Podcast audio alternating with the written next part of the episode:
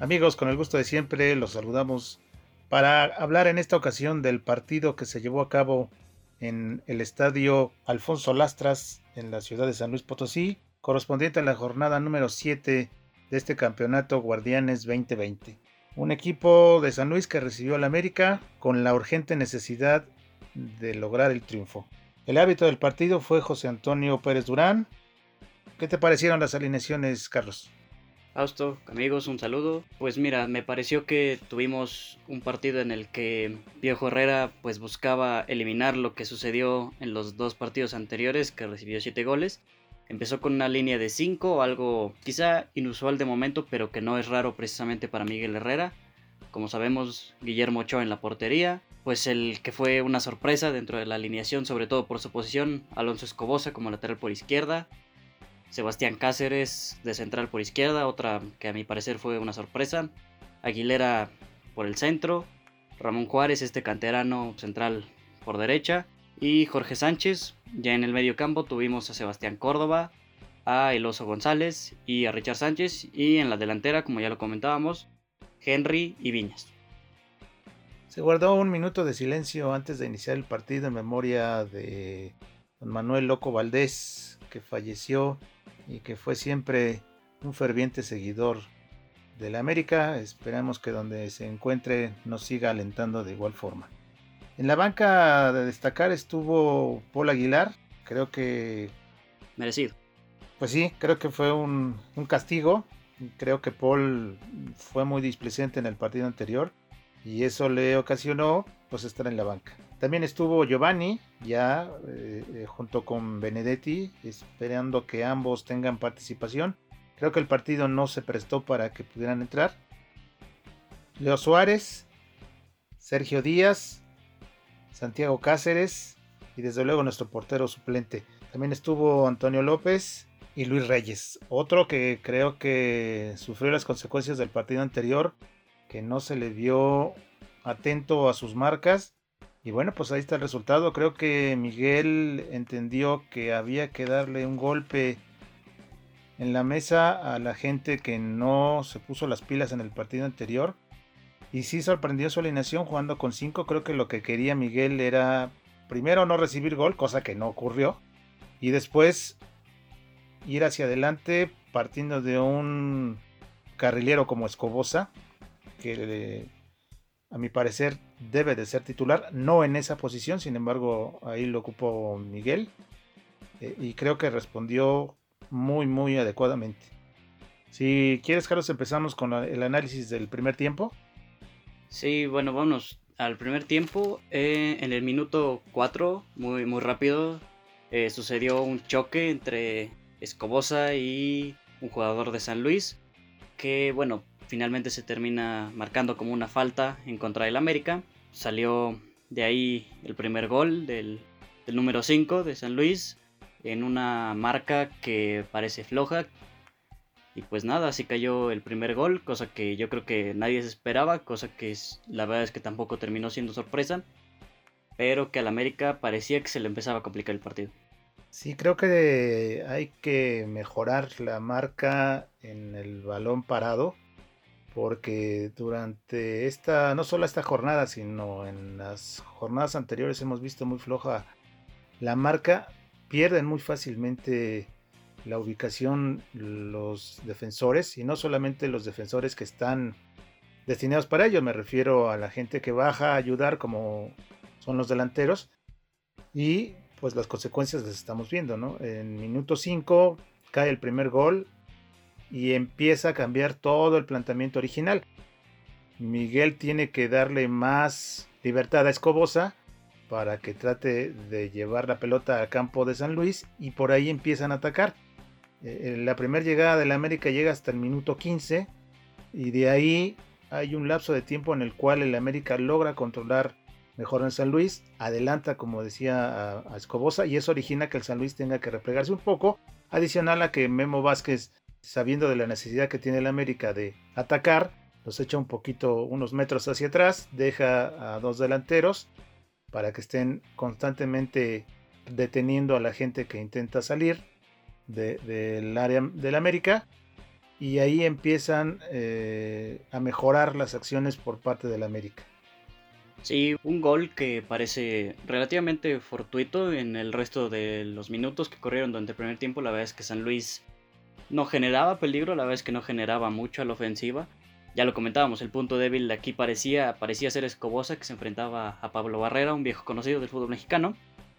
Y bueno, ya después tuvimos al minuto 19 un, un gran control de Viñas que se abrió el espacio, que pudo cargar al defensor, sacó un tiro al que el arquero de San Luis dio un rebote y llegó Henry Martín, le cometieron un penal, a mi parecer bien marcado.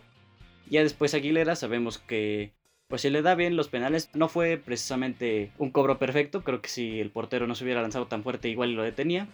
Pero lo importante es que entró y el América empató relativamente fácil. Sí, el San Luis tuvo durante la primera parte una sola llegada, que fue la del gol, y de ahí no volvió a presentarse con peligro real en la portería de Ochoa. Si vemos la posesión de la pelota durante el primer tiempo, hubo un 50% para cada bando, es decir, estuvo parejo, sin embargo, el América creo que modificó eh, Miguel adelantando filas y eso originó que el equipo se empezara a sentir mejor en la cancha. No sin llegar a ser un, dominio abrumante, porque las estadísticas lo señalan como tal, 50% fue para cada bando, pero sí creo que tapó al subir a Escobosa la salida del San Luis. Por eso hacíamos mención de que Escobosa, dentro del cambio que hizo Miguel, que lo puso como carrilero lateral, creo que ayudaría más al equipo si estuviese poco de medio hacia arriba en lugar de estar defendiendo, porque las características de Escobosa pues no son de un defensor, son más bien de un atacante, entonces creo que ayudaría mucho que lo cambiara de posición. Mención especial a, Loso González, creo que estuvo bien a secas. El problema que podemos tener con el oso es que a la ofensiva no vamos a tener una gente que ayude. En realidad él está para destruir y en esta parte del juego creo que ayudó hasta el empate. De ahí en fuera, cuando el América tiene que salir a ganar, a ir al frente, ahí perdemos una gente porque el oso no está para eso. Sí, otro a quien se le tiene que hacer una mención muy importante es a Guillermo Ochoa. Al final del primer tiempo, por ahí del minuto 44, hace una gran atajada ante un remate de esos de fantasía, por así decirlo, de Mauro Quiroga. Y después, iniciando el segundo tiempo, tiene otra al minuto 46. Y después, bueno, viene la jugada de Escobosa al minuto 49. Que hasta el primer tiempo, todas las veces que había subido a encarar, lo hacía hacia adentro, recortabas a su pierna derecha cuando sabemos que él es zurdo. En este caso, en esta jugada del minuto 49, él se va por izquierda por primera vez y termina en el segundo gol del América. Sí, un gol de Henry que insistimos debe ser titular.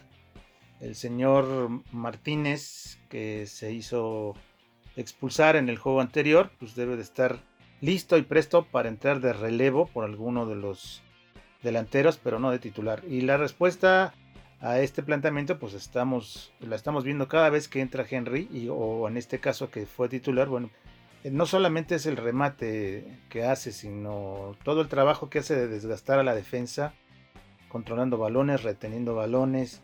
Creo que es un jugador que desde hace mucho tiempo le está pidiendo a Miguel Herrera ser titular. Otra cosa que tenemos que resaltar sobre este equipo es que no conoce la palabra contundencia.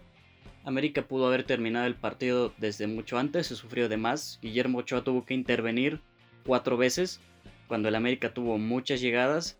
Una en específico fue en el minuto ya 81, un contragolpe 3 contra 1 que si bien terminó en un remate de Henry Martín, la verdad es que la jugada no se concluyó bien. Y otra al minuto 84 de este muchacho que entró, Emilio Sánchez, que terminó pues en el larguero. El América no pudo concluir bien este partido, no supo meter más goles. Es algo que se le ha complicado desde ya hace mucho tiempo. Un ejemplo muy claro fue precisamente la final contra Monterrey, que en el primer tiempo pudo haber terminado 6 a 0, terminó 2-0 y ya sabemos qué pasó después. El América no, no pudo concluir con más goles, sin embargo ganó, que era lo importante. Sí, lo, importante, como bien mencionas, Carlos, es la victoria. Sin embargo, creo que hay que analizar con calma. Eh, dicen que es mejor analizar los partidos una vez habiendo ganado que, que, cuando se pierde. Tienes un poco más de tranquilidad y creo que es importante que aquí Miguel Herrera analice los problemas que seguimos teniendo.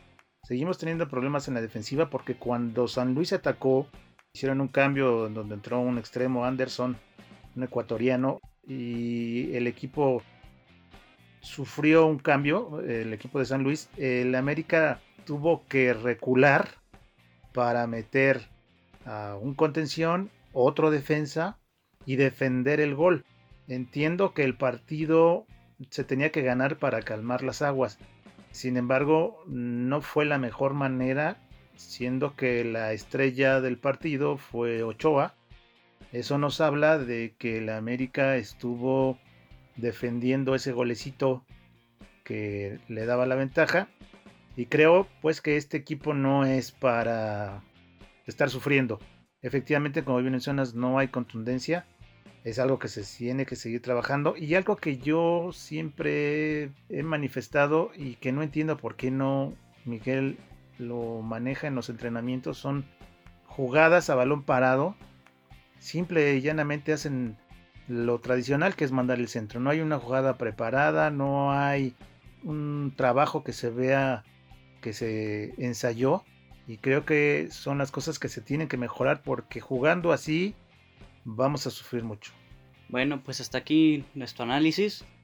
Esperamos que pues compartan nuestras ideas y si no nos pueden escribir, nos pueden encontrar en Instagram como un gigante amarillo, al igual que en Facebook. Ahí esperamos leerlos. Muchas gracias. Hasta luego.